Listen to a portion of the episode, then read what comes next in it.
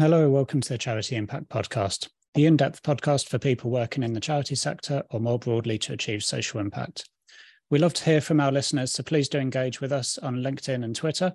Also, if you subscribe to our emails via the website, you'll find out in advance who our upcoming guests will be, and you can submit your questions for me to ask. I'm Alex Blake, your podcast host, and I'm joined today by Ben Lindsay, OBE, author, pastor, activist, and founder of Power the Fight, a charity he launched in 2019 to end youth violence. So, we're going to be discussing the issue of youth violence and the related systemic issues, race as an issue in our sector, and also Ben's experience of setting up and running Power the Fight uh, in its first four years or so. So, welcome to the podcast, Ben. How are you today? Yeah, I'm great. Thank you for having me. Um, yeah, it's it's sunny at the moment, so that is a good thing. Yeah. Uh, yeah, it's a bit more mixed up here, up in the north. But um, yeah, it's a fairly nice morning. Yeah, that's good. Um, all right, so you've been working on this issue for what, like 20 years or more now, in in various roles, um, mainly in southeast London, and fun fact for our listeners, which I didn't realize until we spoke recently, was that we went to the same school just a few years apart from each other. Uh, so that was fun to learn. And we're we're going to start off talking about youth violence, getting into the context of that issue. And I was just curious, like obviously it was an issue back when we were at school in the 90s and it still is today. So I'm just interested, like, what do you think's changed over that time, or maybe what stayed the same? And, and then just if you can set out what the sort of current situation is around the issue as you see it. Yeah, no, it's a, it's a great question actually. And the first thing I'll say is there's a there's a debate actually in our in our sector, which is how do you frame what do you say about around violence and young people? Mm. So lots of people will say youth violence, um, but that is a dangerous phrasing of it because I think what's you can then think is that you know somehow violence is is separated generationally when mm. actually violence is violence so something which we we tend to say is violence affecting young people mm. so it just separates it out a little bit which is is more of a technical thing so you may well yeah. as we talk just refer it as violence affecting young people I think in terms of the last 20 years, um, as you know, as you said, we both went to the same school in Southeast London. And I think you probably agree that that there was violence around us. Yeah. You know, um, that particular area where we grew up, um, we had Stephen Lawrence was was was killed um, a mile away from our school. Um, we had, uh, or at least in my uh, year because we're there's a bit of a gap between us. Um, we had kind of triads. Uh, yeah. We had the National Front. um, we had the Peckham Boys. Um, you know, we we had a, a real mix of different groups of people who also got involved in, in violence. So yeah. it was a real mixed bag. So it's always there. I think what has changed in 20 years is the frequency um, and the levels of anxiety and fear that young people have. So I never went to school thinking, is this the day I'm going to get robbed? Is this the day I'm going to get stabbed? Is this the day I'm going to get hurt? There was always a risk of that, but it wasn't something which was always on my mind. I think when you talk to young people in 2023, there is this ongoing concern which creates trauma where they are there's an expectancy that something's going to happen even if you are not connected. Mm-hmm. um, when you talk to the average young person the, you'd say oh yeah I've, I've been approached for my phone or i've been uh, you know robbed or you know there's been an attempt to rob me. That's not something which was a daily occurrence for for me uh, when i was at school and I think in the last 20 years, when you include the uh, how technology has changed, how social media has come into into into play, how um, imagery and videos of, of violence is now more accessible. I think that then causes young people to have a lot more um, issues around their well-being and mental health, which then leads to fear, which then in, in turn possibly leads to some young people feeling if I carry a knife, if I carry a weapon, I am more protected. So you've got all these multiple kind of issues which can lead to that. And I think the other thing worth mentioning, which is really important, is in the last 20 years, the level of youth services um, has has decreased. 1.5 billion pounds have come off local authorities across the country since austerity in 2010, 2011, which has meant there's been now a lack of youth workers, lack of youth service, lack of provision. Um, you take also 44,000 police officers off the streets um, of England. Um, that also has an impact as well. So there's there's a few things there where you're like, okay, the resources are no, are no longer there the pressure on on on the people who are meant to be keeping us safe increases. Um, and as a result of that we're now in a mess where in 2021 we had the highest rate of of of knife crime fatalities um, in in in in the UK like ever. Um, and you know 30 plus young people were, were, were murdered in the London context. And that and that is just it's crazy you know it's it's ridiculous. So it's definitely changed. Um i think we just haven't moved we haven't advanced we haven't um learned the the changing culture of youth of youth culture as as as as as it has changed and impacted people and young people and families and communities in a, in a really devastating way.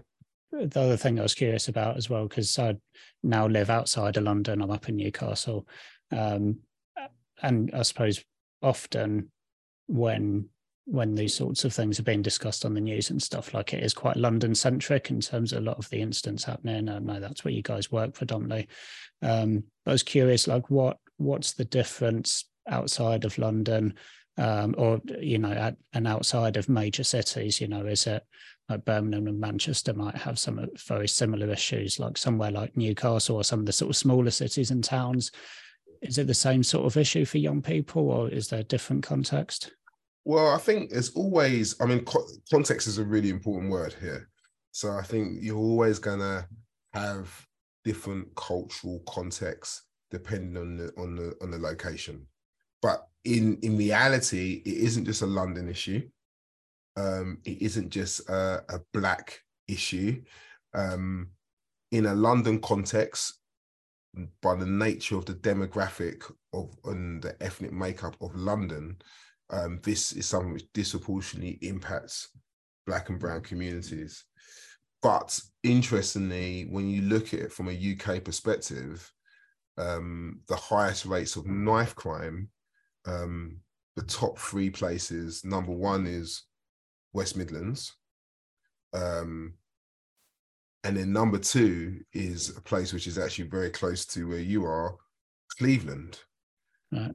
So, um, which I think you'd have to help me here, but first can't. It's northeast, it's Middlesbrough, yeah, yeah, Castle, and that's fascinating for me to to be able to think, gosh, that's uh, not somewhere which is in London. It's it's somewhere which has a, a a demographic which is an ethnic makeup of 98% white people. Yeah. Yet it's the second highest rate of knife crime in in the country. Mm-hmm. And the number three will be London. So um definitely what I would say is that when you go outside of London, um, like violence doesn't discriminate in terms of geography. Mm-hmm. Um, I think it does discriminate in terms of class. Mm. Um, I think there's something rare which we often don't want to talk about. We don't want to have the nuanced conversation about, you know, how uh, violence affecting young people can impact working class um, communities. But it's definitely not just a London issue. There's a youth culture issue. When you talk about the drug trade, which sometimes often leads to increased violence, you would have heard about county lines, drug lines being set up outside of, of major cities. And I think what we do have, as I said before, is a youth um, culture issue. Um, and I think uh, how technology spreads. So when we were growing up, we didn't have WhatsApp, you know. Um, Whereas now, for example, the way information moves, the way young people can migrate across the country and get communication across the country is in a way which is a lot quicker than what we would have had 20 years ago. Um, what a young person may well be into listening to, influenced by in a London context, for example, doesn't just stay to London now. That could be yeah. a young person in the valleys of Wales could be in exactly into exactly the same things. So there's this transient culture now, which means that every young person will be experiencing the same things. And I think that's something just to bear in mind. So I think it's a it's a UK wide issue. It, it's um, it's not it's not the common denominators and not it's not about race. The common denominators tend to be um, poverty, poor mental health, school schools, high school exclusions, um, uh, increase in substance misuse, where the drug trade is. You know, these are the common denominators which can lead to violence. You know, as a result of that, you can't just say it's one particular geographic area's issue or one particular ethnicity's issue. It's it's a it's a it's a it's a UK wide concern. Yeah.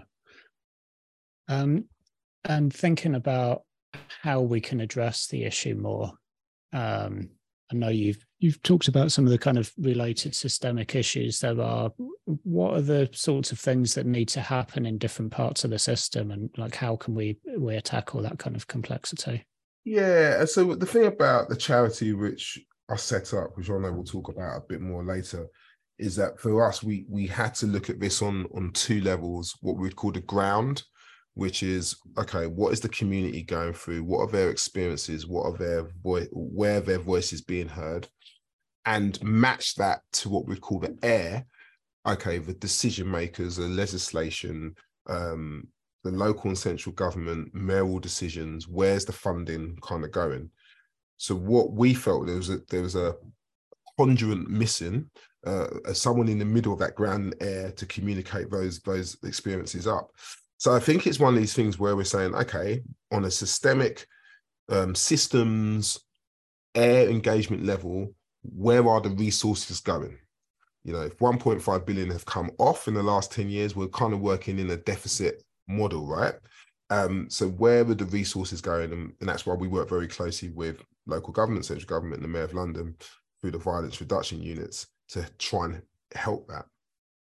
Then there's also a conversation about, okay, um, when we when we're looking at the criminal justice system and we're looking at the young people who get caught up in the criminal justice system, there's a link to school exclusions and poor mental health. So again, a lot of our work is based on going beyond the headlines. You see the headlines of a young person has lost their life, but we often don't get to the question of well, how did they get to that point, or how did the person who who who used the weapon get to that point. So for us, it's very much about early intervention, and that's why we we believe that in the school context, it's really important to have what we would call culturally sensitive therapists and culturally sensitive psychologists and culturally sensitive youth practitioners who really understand the culture and the context that they're working in and can offer young people an opportunity to really express their their feelings and their emotional uh, health and their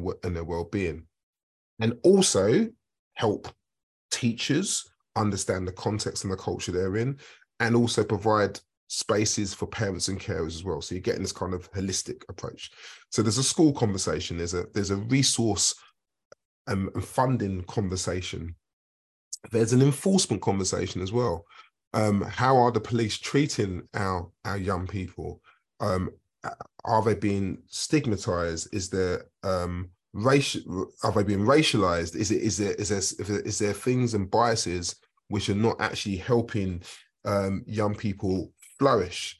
Um, and these are the things that also need to be addressed.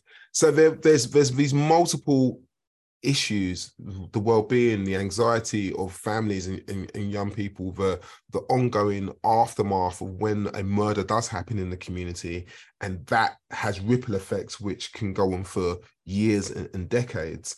Um, how the criminal justice system deals with families who have lost young people and the perpetrators. You know, there's there's these, all these multiple kind of levels which need to be addressed. Um, which at the moment it doesn't feel um, like there is a space where you can say actually, let's look at it from an air engagement perspective. Let's look at it from a ground engagement. But ultimately, you want early intervention and you want resources. And just to be clear, I think when we do talk about systems, I think sometimes you can think, well, does that mean that we're taken away from personal responsibility? Not at all. I think mm. The reality is there are some very there's some dangerous people out there who do need to be locked away because they are causing mayhem and and and death and, and pain to communities. Um, but I also feel there needs to be an opportunity for rehabilitation and I think we need to also try and get to the very roots of what we're dealing with. There's this thing called ACEs, um, adverse childhood experiences, which really, if you look at a lot of the people who are in the criminal justice system, they would have gone through so much stuff. They would have seen parents who may have been into substance misuse, poor mental health, maybe incarcerated, you know, um, criminals themselves, and seen domestic violence and then you wonder why those children are the are the more problematic ones. Mm. We don't often want to have those conversations. So yeah, so that was a long answer, but there's, there's multiple kind of yeah. reasons why we're in this mess. Uh, yeah, I think that was the just of the question. Is that it's uh, this is a complicated issue. It's not a case of um, mm. you know just being about young people carrying knives and attacking each other. It's you know all of as you say all the experiences they've had, and then right. really often you know they've been let down. You could say really by by the schools and you know unhelpful attitudes within the police and so on. Um, so yeah, I guess uh, as you say, it's that early intervention, isn't it? It's trying you know it's changing some of those aspects of the system. You know, there've been how many reports on the Met Police and they're kind of issues that, could be dealt with. And then in schools, obviously, if they're get kids are getting the support they need there, then yeah, the system, the systems, the systems like you know, yeah, we've just had the Casey report come out around around the police. Um, you know, the levels of school exclusions that we've seen, which tends to impact black and brown communities, um, and white working class communities as well, in a way which is disproportionate these things need to be addressed. Um, and you know, pupil referral units as well. There are some good pupil referral units out there, but there are also there are, also a lot of pupil referral units which just are breeding grounds for for more um, you know complex complex behavior and in some cases criminality so we have to address these things otherwise what you are effectively doing is just putting a a plaster over a gunshot wound and it's just not it's not ever going to heal right. You're not you're not addressing and this is why the public health approach which um became very famous in Scotland where you know Glasgow at one point was the had the highest murder rate in in Europe. And then they decided in 05 to start this uh, public health approach which was really looking at this thing from from a health issue as opposed to an enforcement issue and bringing in multiple different institutions to to try and address this issue. And one of the interesting things was that they had a zero exclusions policy. And with that zero exclusions policy um, it meant that actually the murder rate reduced by 80% because somebody connected the dots to say well if you're excluding children and they're no longer in a system which is caring that can lead to criminality. They pinpointed that. Now the problem with in this country in england i, I don't think you're ever going to get a zero exclusions policy because when you start talking about this with head teachers they automatically assume you're saying you're taking the power away from me to exclude children which I think are causing disruption in, in my school. Mm. I don't think it's that. I think it's more a case of can we create more therapeutic support in school so those kids who are more challenging get an in on-site therapeutic support as opposed to being sent somewhere else where the, the provisions are not as good. And I think there's a there's a kind of fine line and a difference there. Oh yeah, it's a tough one, isn't it? To be fair to the teachers as well, when they've got a class of thirty kids and they, you know, they've got to uh, try and support all of them, and there's one or two that, as you say, have those more difficult behaviours. Then hmm. it's it's finding parent, how to how to support parent, them. That as well, right? As a parent, someone oh, yeah. one kid, and that kid is disrupting everything. Your automatic thinking would be, I want that kid out. But then when we don't think about is, well, what trajectory are we putting that child on? Hi, please excuse this brief interruption. I just want to say thank you for taking the time to listen to our podcast and to ask a small favour. The whole point of the podcast is to help people working for social impact by sharing the experience and knowledge of our awesome guests. Please, can you help by letting people know this free resource is worth a listen? A great way to do this is by taking a few seconds to give us a rating in your podcast player. You can just click the five stars, and that would be amazing. Or if you could write a few words to say what you like about the show, that would be even better. The link ratethispodcast.com slash charity will take you to the right place and show you how to do it. That link again is ratethispodcast.com slash charity. If there isn't a rating option where you listen, you can always give us a shout out on social media. Thanks for listening. Race has come up in the context of, of youth violence and how people view that um, how, what's your experience been um, in setting up the charity and, and being a charity CEO and interacting with, as you say, those kind of different parts of the system, and also then needing to go and talk to funders and things like that? What's what's your experience been in in that sense?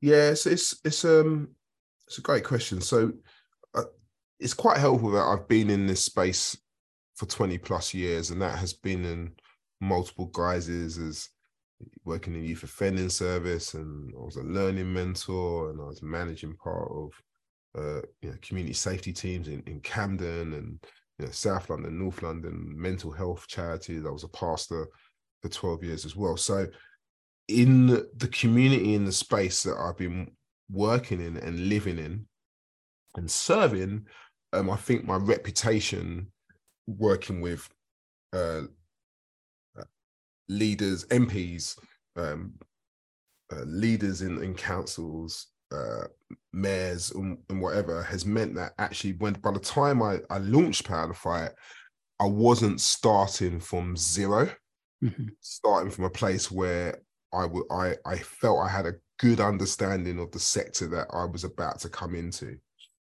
Um, so walking into that, I felt confident that I had something which was was a slight different and variation to what was out there already. Saying that though, um, it definitely wasn't as straightforward as I thought it was going to be. Uh, you know, you start in 2019, and the first thing in my mind, I'm thinking, well, you launch a charity, and that's when you start getting the money.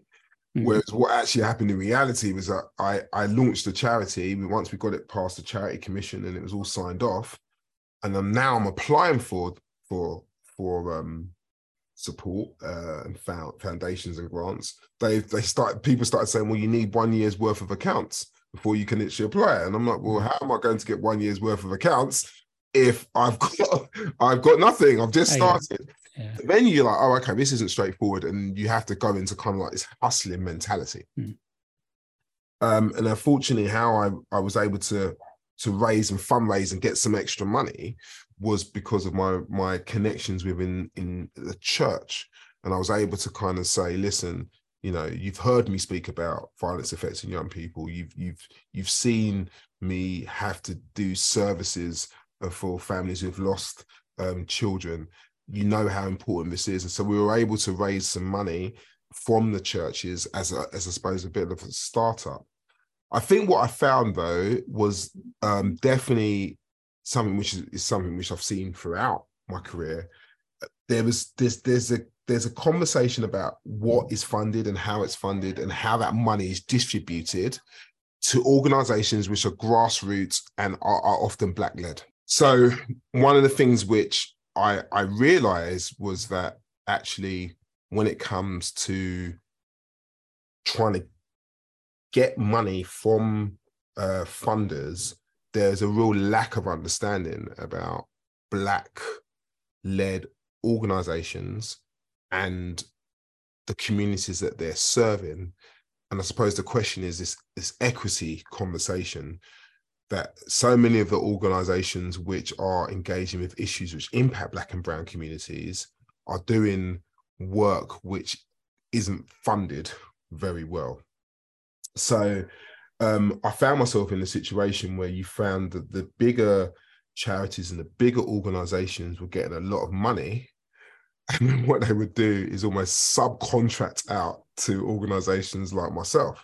Mm. So I was like, well, that doesn't really make sense because you're not doing the work, but you have the reputation. So I had to fight a lot to be to get the trust. And I and I felt that actually being one of the few black led organizations CEOs in this in in this space, I had to fight harder than maybe some of my my peers. Um, and so I learned a lot in the first year, uh, and there was ways I kind of got around that quickly. But um, yeah, I, I, think one of the things I, I realized is that um, you have to make your organization look bigger than it is.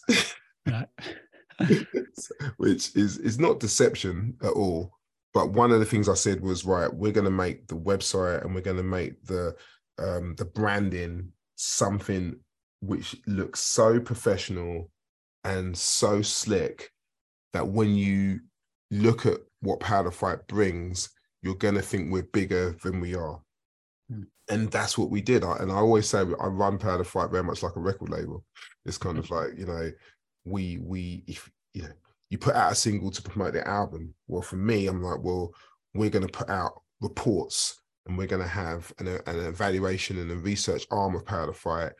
And every single thing we're going to evaluate and every single thing we're going to put out as a report, and that's going to lead to more funding. So we were doing that within six months of us launching, and suddenly the sector starts seeing oh no, these guys are evidence based what they're doing. Mm. We're going to give them money, and that's kind of what we we ended up doing. Yeah, I think there's a few really smart things there. I mean, the producing the evidence is is obviously um, something that's just worth investing in because it gives you that credibility. But also, I think your point around investing in the sort of marketing and brand for funders and for others in the sector looking, it just gives a sense of kind of professionalism that gives people confidence to then work with you to to fund you and so on. And I think for a lot of community sort of grassroots organizations, um, funders get an application from them and it's kind of uh, the stuff might be there in terms of saying that you know look we know our community we're in it this is the work we do it makes a difference and so on but it's maybe not in the professional language that they're used to maybe it, and then they kind of you know if they click on the website and it looks like you know it's it's a crap website. It you know it looks rubbish. It looks like it could have been knocked up in half an hour. And it's you know and all of that is obviously you know partly just be down to being under resourced but i think it's that perception that particularly now like the first thing anyone does to check out any company or any charity is pop on the website do they look professional do they look credible do they look legitimate or you know if it if it doesn't look and feel right, then it just puts people off straight away. So I think that's a big thing, and I think that's that's something that I think a lot of small charities struggle with. And and if they're not heard of, then funders look at that and go, oh, like I don't know, I don't feel well, confident. I think that's a really good point. I mean, I think you have to make a you have to make a decision on on what you are going to invest money in your your startup. You haven't got an abundance of money, so there's something about trusting your brand and trusting your idea enough to think if I'm going to invest in branding, it has to then generate the money I believe it can do for us to do everything else. Um, yeah. And I was very clear on who I was going for. I was like, listen, I want, I want to be in a position where we're training local authorities and youth offending teams and community safety teams and teachers um, and NHS and police. And so therefore the, the, the website has to speak to that clientele.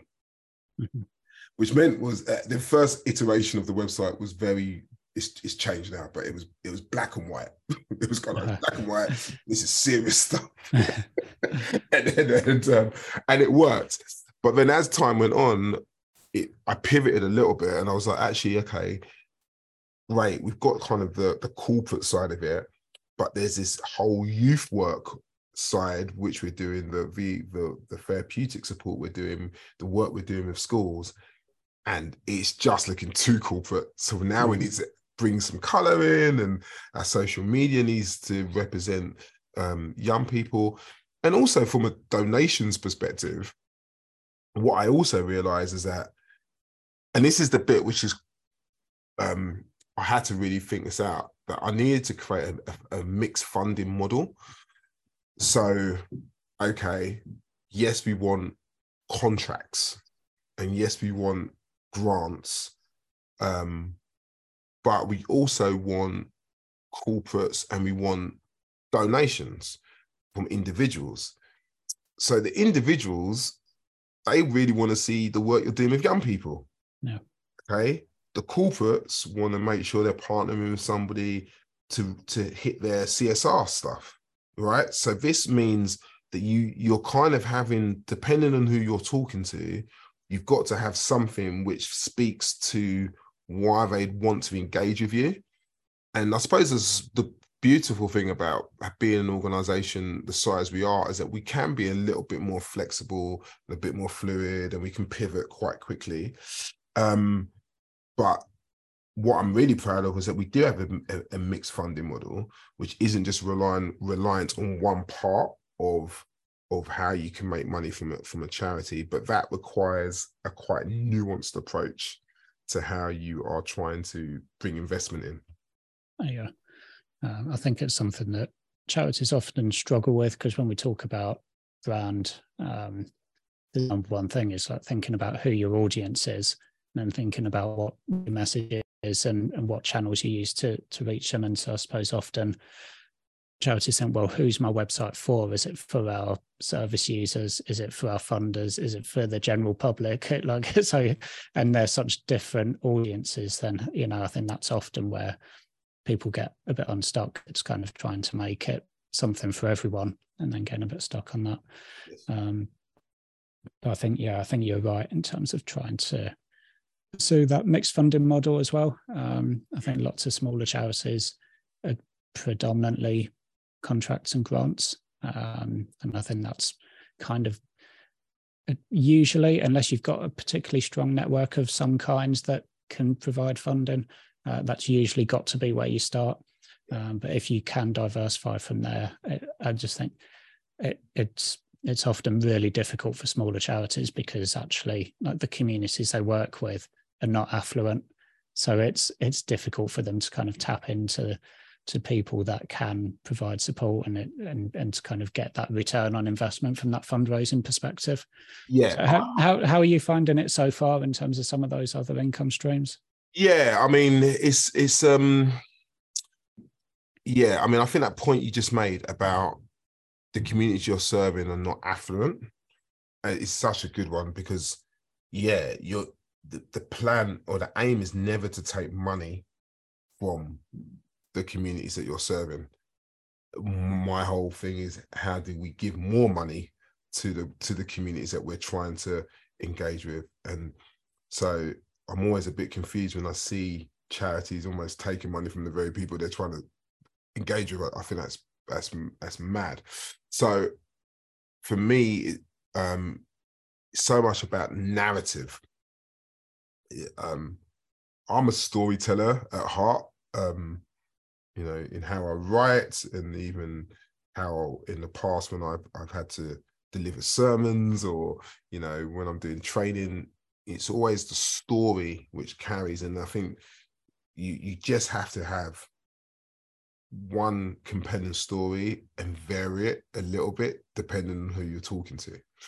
So from a Power the Fight perspective um, the mixed funding model is yep there are traditional foundations and, and, grants funders who who we we we have got partnerships with which is fantastic. Um, and there are local government contracts and and, and central government contracts and mayor contracts, um, but there's also corporates as well. there's there's gonna there's these there these big corporate entities who we are partnering with, um, which are, are, are massive, and some of these things it, it, it, it didn't all start like year one. Some of these things came in like year two, year year three, but then there's also how you um, engage with high net worth individuals as well. So we in November we did a an event at the House of Lords, which was you know because of COVID, it's probably our first kind of uh, in-person event, and we were kind of targeting the tech sector because they've got a lot of money, and um, fortunately, we were able to partner with somebody who was very well respected in in the tech world and has made a lot of money in in tech, and they, he brought his links and his connections and so it's, what, how sorry to jump in, but just to get into some of the details. Yeah, sure. Uh, uh, well, first of all, I'll just go rewind a little bit. I think just to say for some charities listening, uh, fundraising with the community you serve is is all good. I think you know if you're a local hospice or you support, you know, particular health condition, you know, like in other sectors, that it absolutely makes sense. Yes. Um, but just to jump into your point there, um, yeah how where how did you get the relationship with the the tech person who was able to to kind of invite their other connections yeah. and that sort of thing yeah i was kind of flippantly just said that didn't i about you know i just happened to you know millionaire yeah um so i think again so this this comes back to understanding your skill set as a CEO, right? So mm-hmm. one of the things which I am brilliant at is networking. I always have done since the days of being at school. I was one of the people, I was saying this to my wife recently, I never just associated with one group of people. I, I was the type of person who I was friends with lots of different people. And I think you bring that skill into this. So when it came to um, meeting Dean Forbes, who is um, CEO Forterro, um, kind of the whole tech investment world, um, and it was like a billion pound acquisition. It was quite a big deal in the in in the tech world. Dean is from Southeast London, and it's as simple as I've got a, we got a mutual friend, right. so, and I've been talking to her for a while. I was like, you know what, I've set up this charity. See, Dean's doing quite well. I just wonder whether he'd be interested in having a conversation. And what was interesting about Dean, so I didn't know him. This this is crazy, right? I didn't know him before September 2022.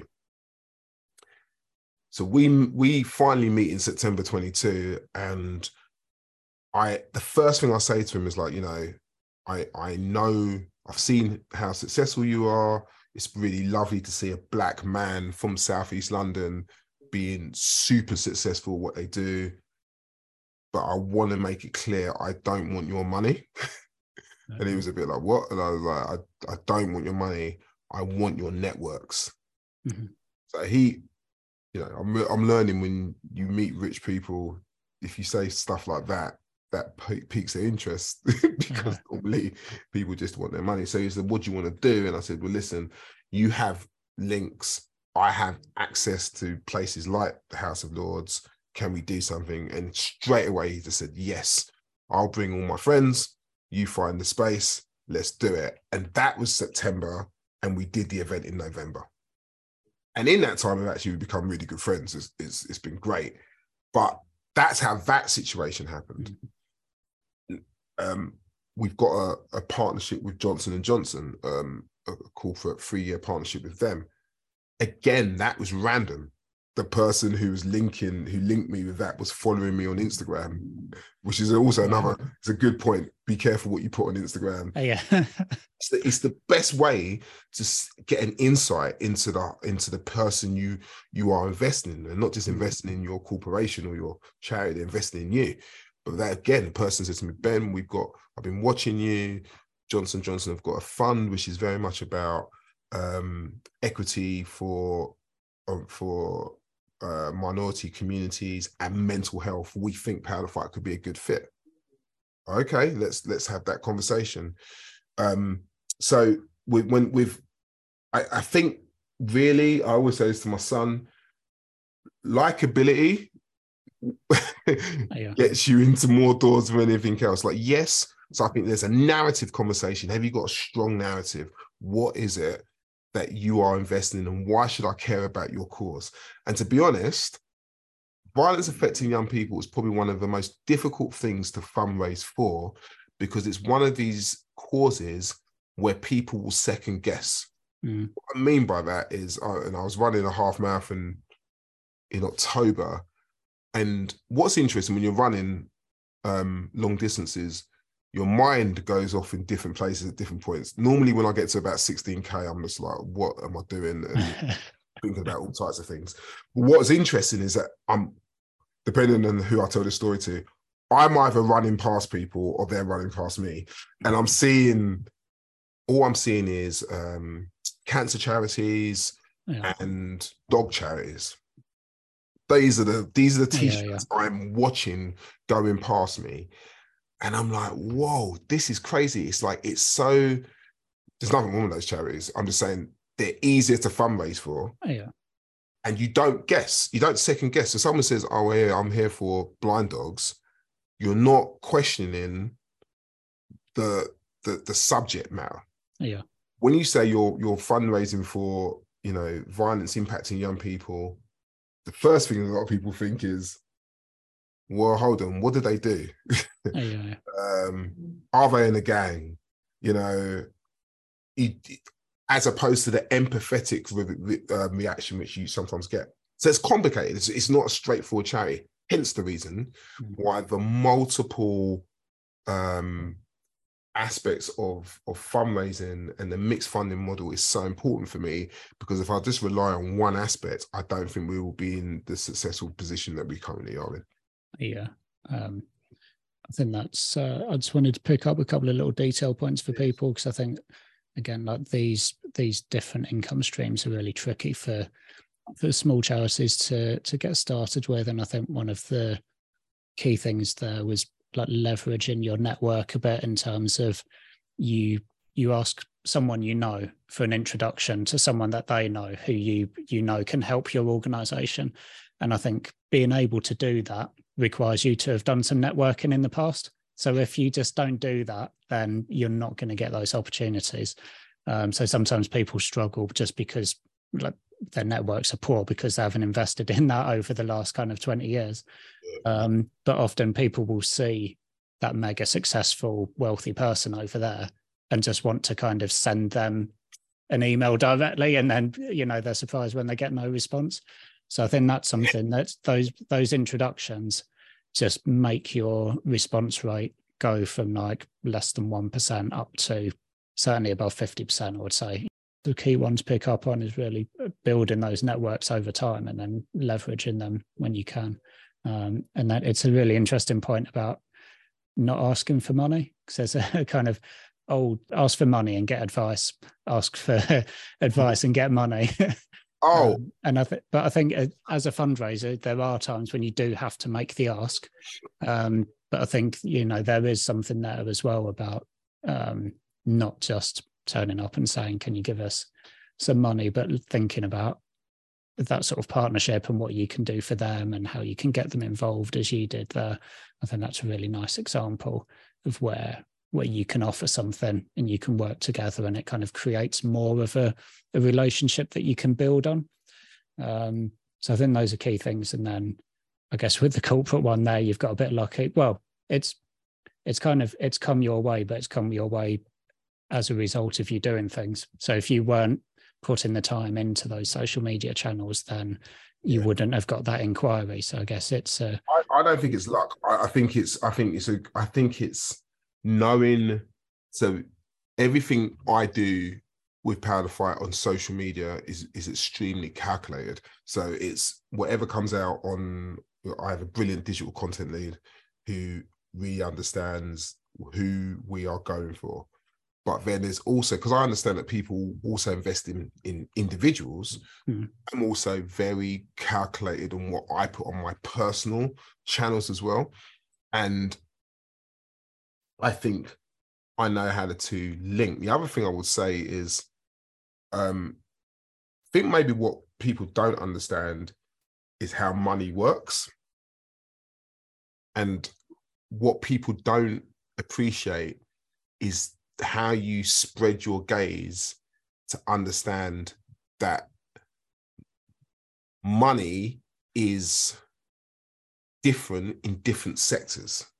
So if you just focus on the youth sector and the traditional ways of where that money can come in, you're not gonna that pound is not gonna land and it's not gonna expand.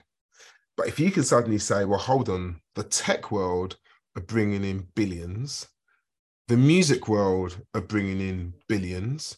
There's all these brands which are bringing in millions and, and billions, and um, all I want is a percentage from each of these different brands even if it's half a percent or whatever it is i don't i don't but the more of these brands i can connect with and the more i can make the link between violence affecting young people and how that somehow impacts your brand when you invest in this mm-hmm. before you know it you suddenly have got a revenue stream which comes in and it's and whereas sometimes people were like well i just need to be focusing on on this sector and where this money comes traditionally. It's like no the, the, the pound goes wider and bigger than that. Um and you've just got to mind map a bit and think well why would i don't know why would puma want to engage with an organization or a charity like power the fight? Mm-hmm. well okay they might want to engage with us because their target audience are young people. And therefore there's a question on who the who are the people who are the talent as i like to say who are advertising uh, their product um, to the young people. And therefore you then start just connecting a little bit like that and oh does power the fight have access to these types of young people Oh yeah, well we do. Okay, but we've also got a bit of a corporate heart, and we want to make sure that our young people are not being impacted in negative ways by what we're doing. Do you see what I'm saying? So sometimes you just got to connect the dots, and the narrative is there. Whereas when I connect with the NHS, it's a whole different conversation. When I talk to the NHS, and we've just got a partnership with with the South London and Maudsley um, Mental Health Trust, it's different. I'm saying to you, you are delivering a mental health trust um, and a particular project helping families, but the families which you are engaging with don't look like the families who we're working with. So you've got a gap there, which I think Power the Fight can fill. So can we do a partnership where our families can connect him with your expertise, but I also want to be able to train your team because I don't believe you're culturally sensitive enough to actually engage with these families. Oh, yeah, that makes sense. Let's do a partnership and pilot. Do you see what I mean? So I've just yeah. pivoted. There's, there's, a different way I would talk to a Dean Forbes who, with Forterro Group, tech billionaire, billion pound organization, to how I would then talk to a Puma, to how I would then talk to the NHS and I don't know if everyone has the ability to pivot mm. like that. Um, but that's the networking side of stuff, right? Yeah.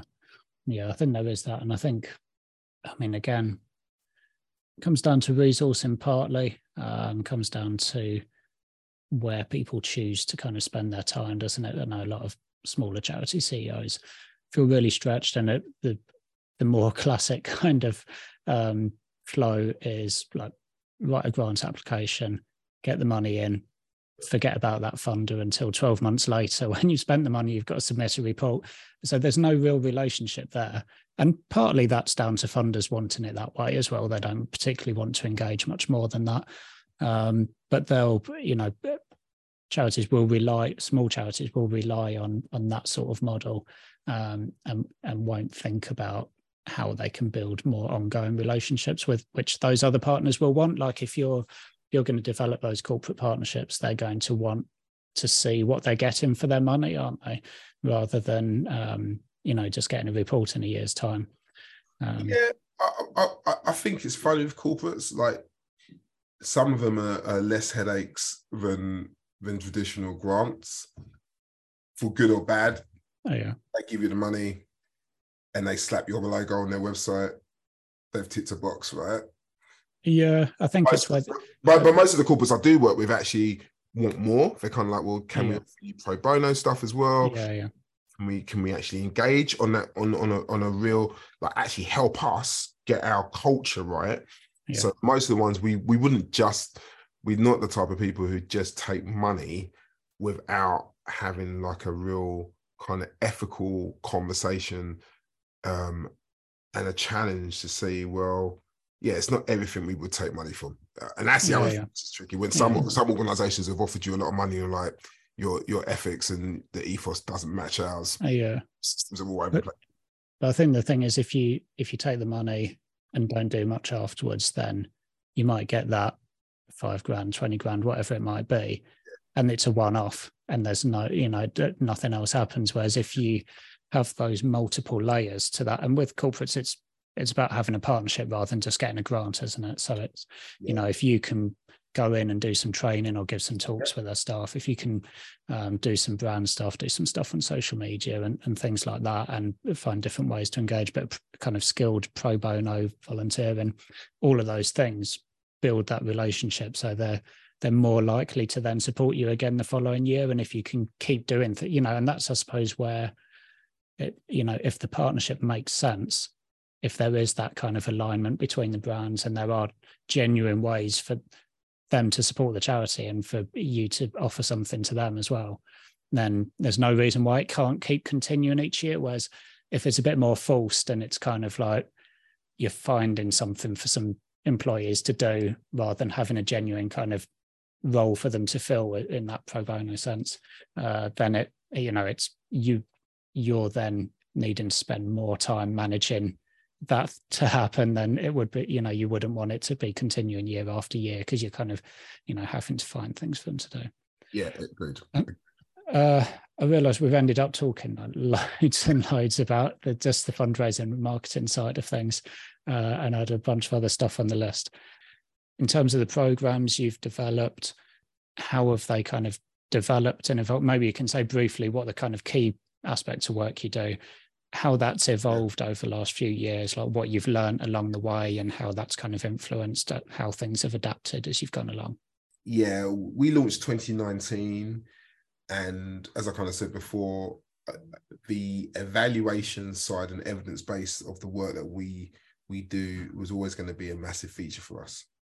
Um, so the a, a key moment was the end of 2019 where we were able to get some money from the Mayor of London, Sadiq Khan's Violence Reduction Unit, to do a pilot therapeutic support um, in a in a in a school, local school in Southeast London. It wasn't a, a, massive amount. Well, I say it wasn't a massive amount. It was fifty thousand pounds for three months um, to start in March 2020. So I built a small team. I, I got like a, a team, a clinical lead. I got a, a youth practitioner. I got a counselor, and I got my uh, evaluator from from a criminologist from university, and we were going to be the delivery team, effectively going in to schools to see if this idea of therapeutic support for young people, teachers, and staff and parents worked. So that was all going, and then obviously 2020 comes mm. just as we're about to kick off. Um, a little thing called a pandemic happens, which means we can't get into schools. And at that moment, you have to make a decision quite early in the lifespan of the charity. Do you furlough yourself and part this until um, the pandemic's over? Or do you think, which we ended up doing, like actually, I don't know what's going to happen, but it feels like actually young people are going to probably need us now more than ever. So let's just go for it. And what we did, we pivoted. And this is something which I, do thank the Mayor of London for allowing us to do this, but also as a smaller organization, you can do where we said, listen, we can't deliver the service, but I wonder whether we could turn it into a research project where we can really ask the question to young people and families and practitioners their engagement with therapeutic support and how culturally competent it was they agreed, the VRU and, and the Mayor of London agreed, and it turned into a research project. And then on, in September 2020, we released the report, this therapeutic intervention for peace report, looking at culturally competent therapeutic services and the approach. And we interviewed 102 young people, five in-depth interviews with with with families impacted by violence, and uh, 20 interviews with um, practitioners on the front line. And that one report, which came out um, in September 2020, absolutely informed and impacted our sector, where suddenly the language started changing around therapy and cultural competency and cultural sensitivity. And from that report, we were then able to get money from the Home Office, um, from the Violence Reduction Unit, from other grants to then allow us to pilot this work. And so we piloted it in, in January 2021. And then as we've gone on and gone on, we've been more established in schools across um, London. So that's the therapeutic arm of, mm. of, of, the work. Um, the other arm was the training side of it. And, you know, we, as I said earlier on, we've, we've well, I don't know if I've said this actually, we've trained over 13,000 practitioners in the last um, four years. And again, the pandemic worked for us because we we were able to train so many people online. Yeah. Uh, actually, uh, and when when you say practitioners, Ben, is that like health education? What yeah. what sort of roles? What practitioners? We're talking they? about teachers. We're talking about GPs. We're talking about surgeons. Um, we're talking about youth workers, um, police officers, community members, faith groups, anyone who's engaging with young people effectively really. And some of that training would include how do you become a more culturally sensitive organization? And what's your understanding around county lines? Um, introductions to understanding about violence affecting young people gang exit strategies specifics around violence against um, affecting women and and girls. All the things uh, contextual safeguarding all these things which um, the sector kind of know but actually not many people are trained in this stuff.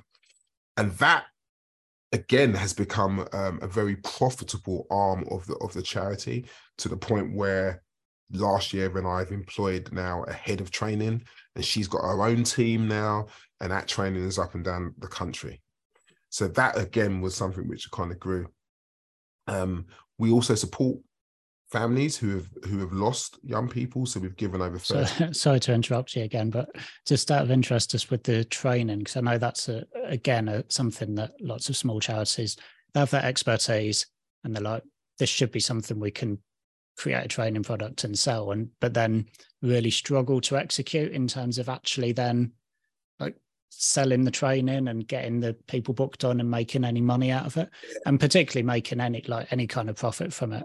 So mm. what what do you think is like what worked in terms of getting started and managing to train so many people? Were there like any particular things that catalyzed that?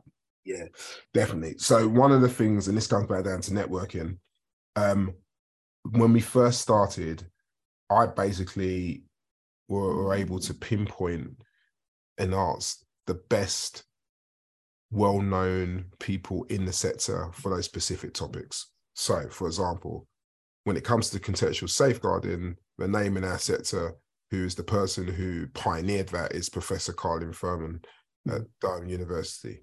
She's someone I've known for years. I just said, listen, I need you to be a trainer for me. I'll happily pay you. Can you lead on on this? Yes okay, when it came to gang exit strategies, a, a guy from Birmingham called Craig Pinkney was the person who I knew was doing a PhD on this type of stuff, and I've worked okay. with in the past. Craig, can you be the lead on this? No problem. And you know, uh, Temi Mwale, who runs 4Front Project, I said, listen, your understanding on the legal system and and the race dynamics and some of this stuff.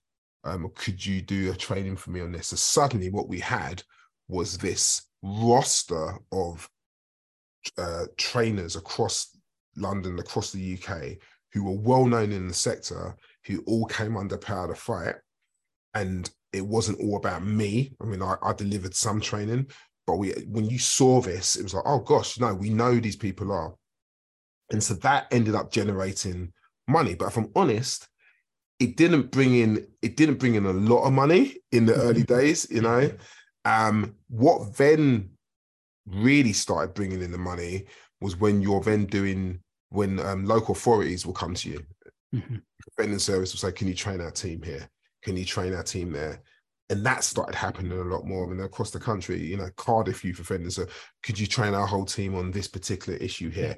And then you'd start building it into contracts as well. Okay, well, we've now got a contract with the school to deliver the therapeutic side of stuff, but we also want to train the teachers. Can we mm. build it into this point as well? So then it's just become it's become yeah. its own entity and its own arm of Power. And, and is most of it done online, or are you going in and doing it in person as well? Some of it's done online, but most of it's done in person now. Okay, and so those those sort of well-known uh, sort of leaders in in the field that you got. Uh, so did you have to pay for their time to kind of create the training content and then are they still delivering all of it? So you get that call from cardiff and then like you get your team together or how how's that working logistically? We always paid them. We i i've definitely made it um a, a key thing where this wasn't a favor you know their their time. Um i mean they gave me a bit of a discount but they did they i paid them. Um but now four years in actually we don't use them as much because okay. we have a training team um, who are skilled in those particular topics. Um, okay. Still use them every now and again, and depending on who we've partnered with, there might be a very specific uh, type of training where we like to actually. But we've also done partnerships now with the Contextual Safeguarding Network, who are based at Durham University, where we are one of their deliverers as well. So there's just different ways that you can yeah, yeah. make sure the money with the NHS partnership that we've got with SLAM, there's a training arm connected to that, and there's a part of money which goes into that as well. So yeah, it's it's just one of those things there, really. All right, thanks. That's really interesting. I, I did cut you off though. So I think you were you oh, talked oh, no, about the, you talked about the therapeutic stuff, and then you're you're talking about the training. I think you're just about to move on to something else. Well, I think the other thing there's two two quick things really. One, the other thing which helped kind of going back to the the the single and the album and, and mm-hmm. analogy where it's like the single really is the way to promote the album which is coming. For Power the Fight we were like how do we promote the work that we we do? So our podcasts our power talks was the thing that we did. We got four seasons of those and the first season was i interviewed the the best people in the sector to get an understanding of what they do, but also to promote the work that we do. Mm-hmm. So that was the single. The single went out. It went out, and everybody was liking it and sharing it, and it was brilliant. And it was a free resource, which people still use today. But it also then meant it was it's advertising. Because then when people went on our website and they were like, oh, actually, I wouldn't mind some training on contextual safeguarding or whatever, there it was. It was right there. So that was that was a very useful way of promoting the organization wider because it isn't just about go to our website. It's like, oh no, this is a resource which is being shared and it's branded. The other thing which is something which comes out of our reserves. There is no funding stream for this. Is the money which we give to ch- uh, families who have lost loved ones to violence. So we've given over thirty thousand pounds to to 60 families, but that is coming out of our reserves. That is that is us doing that um, ourselves, um, which I think is important, but also demonstrates where there's a gap in in the sector for supporting families in the aftermath of violence. Mm-hmm. So there's there's, there's multiple strings to what what we do, um, and depending on what you want to fund, a funder can look at that and be like, actually, we want to fund this particular aspect of it. I think we have done a good amount of time, Ben, so we'll, we'll start wrapping up. In terms of resources that we can share with people, and obviously you've got you've got the podcasts and, and the reports on the website, so we can share that. What what else might there be? What do you think's worth letting people know about? We can put the links on the website. Yeah, definitely. Um, just go to our website at www.powerthefight.org.uk. There's lots of resources on there. Um, there's lots of opportunities to be trained there's some toolkits you know there's there's there's ways that you can uh, there's like letters, templates to your MPs where you can kind of engage if you want to really kind of ask the question about what is your what are your local authorities really doing around this issue around violence affecting young people? We um, uh, there's there's campaigns which we are uh, engaging with at the moment um, around mental health and emotional well-being of young people which will be all over our social media at the moment so there's many things that you can get involved in Cool. And I know I really enjoyed your TEDx talk as well. So I'll stick the link to that. Oh, yeah, I forgot about that. Yeah. Probably a few years ago, I think, but it's really no, it's, only, it's only a year ago. It's only, oh, it's only okay. yeah, we did it. I did it in April last year. And yeah, that TEDx talk is um really interested in understanding like the therapeutic work that we do and, and where we got to that. So definitely that is a good that's a good oh, resource. Oh, yeah, it's just like a nice short way into kind of understanding some of the issues and stuff there. Um, are there any resources that you kind of use yourself that you'd recommend to like other charity CEOs or, or founders yeah, or that sort of thing? There's some good books actually. I'm just looking at my bookshelf at the moment. Uh-huh. Um, I so there's one book I oh there's many books, but um, the inclusive leadership book uh, by Charlotte Sweeney and Fleur Bothwick is is something which is just I found I found very helpful in terms okay. of how you build like truly inclusive organizations. And uh, that's a book I refer back to, which I think is quite helpful. Um, one of the things which I've I've definitely found in terms of understanding people, we've used um, you know, those like psych psychometric testing. Oh yeah we've used Strengthscope, um, which is, is a good a good thing for us to be able to refer back to, giving you an idea of where we are in terms of a, uh, if the organization, about strengths and weaknesses and, and stuff, but also as individuals. So that is also a helpful tool. Um, what else can I recommend? I mean, what we haven't really spoken about is just the culture that we're trying to build as well. Um, so we're trying to build um, a culture which isn't one of burnout as well. Mm. Um, and I think that's important for us where every member of staff, we've got 17 members of staff, every member of staff gets cl- clinical supervision. Um, um, every member of staff, we're in a space where we can have reflective spaces. Um, we're, we're part of an employee scheme as well externally, which um, can offer therapeutic support and advice as well. So I think I, I care a lot about making sure that with a lot of the work that we do, that actually our staff are in a good good position. Yeah, I guess our conversations focused on the kind of external facing side, working yeah, working with yeah. communities and funders and other stuff. Maybe we'll do do a round two at some point of how you look after people in the organisation and think about that leadership and culture and stuff like that. Um, is there anything else uh, you anything you want to say to the listener before we wrap up? Um, I mean, I think what I will say is that it's a, it's a really difficult time, right? We know we got we're in a cost of living crisis. Um, my charity is no different in terms of trying to work out um, how we keep the lights on, you know, um, and therefore you can find yourself spreading yourself quite thinly at times. Um, I think CEOs play or in this unique position where we're the only ones who wake up every morning with a particular figure in our head that we need to to to to, to keep going for to keep the lights on. It can be lonely. Um, I'm fortunate that I've got really good trustees. Um, I'm accountable to. Um, and there's mechanisms I have to keep try and keep myself sane. Um, I've mentioned it. I like I like to run. Um, and I and I suppose my thing is I never want to be the type of person. I've got three children. I don't want my kids to ever turn around and say, "Dad, you were never around," you know. And even when I'm around, am I really truly present? Is yeah, this type of stuff which I, I, think about a lot. So I suppose my encouragement to CEOs and, and charity leaders is that, yeah, you know, if you're not looking after yourself, that will trickle down into the charity. So quite selfishly make sure you've got time for yourself and make sure you've got time for your family or, or whatever it is because the culture is always set by the leader. Mm-hmm. Um, and therefore, if the leader's not in a great place, it will show up in the charity. So that'd be my only thing. And thank you for an opportunity, Alex, to to speak to you. It's, it's really great.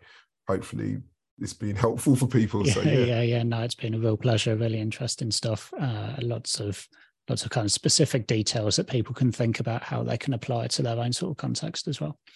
So thanks very much, Ben. Thanks for coming on. We'll wrap up there. Worries. Thank you. Thank you for listening to this episode of the Charity Impact Podcast. Thank you for giving us your time and attention. I know how precious a resource time is. I hope you enjoyed the show. If I could trouble you for a further two minutes of your day, I'd love to hear from you. You can leave a review on your podcast player via ratethispodcast.com slash charity.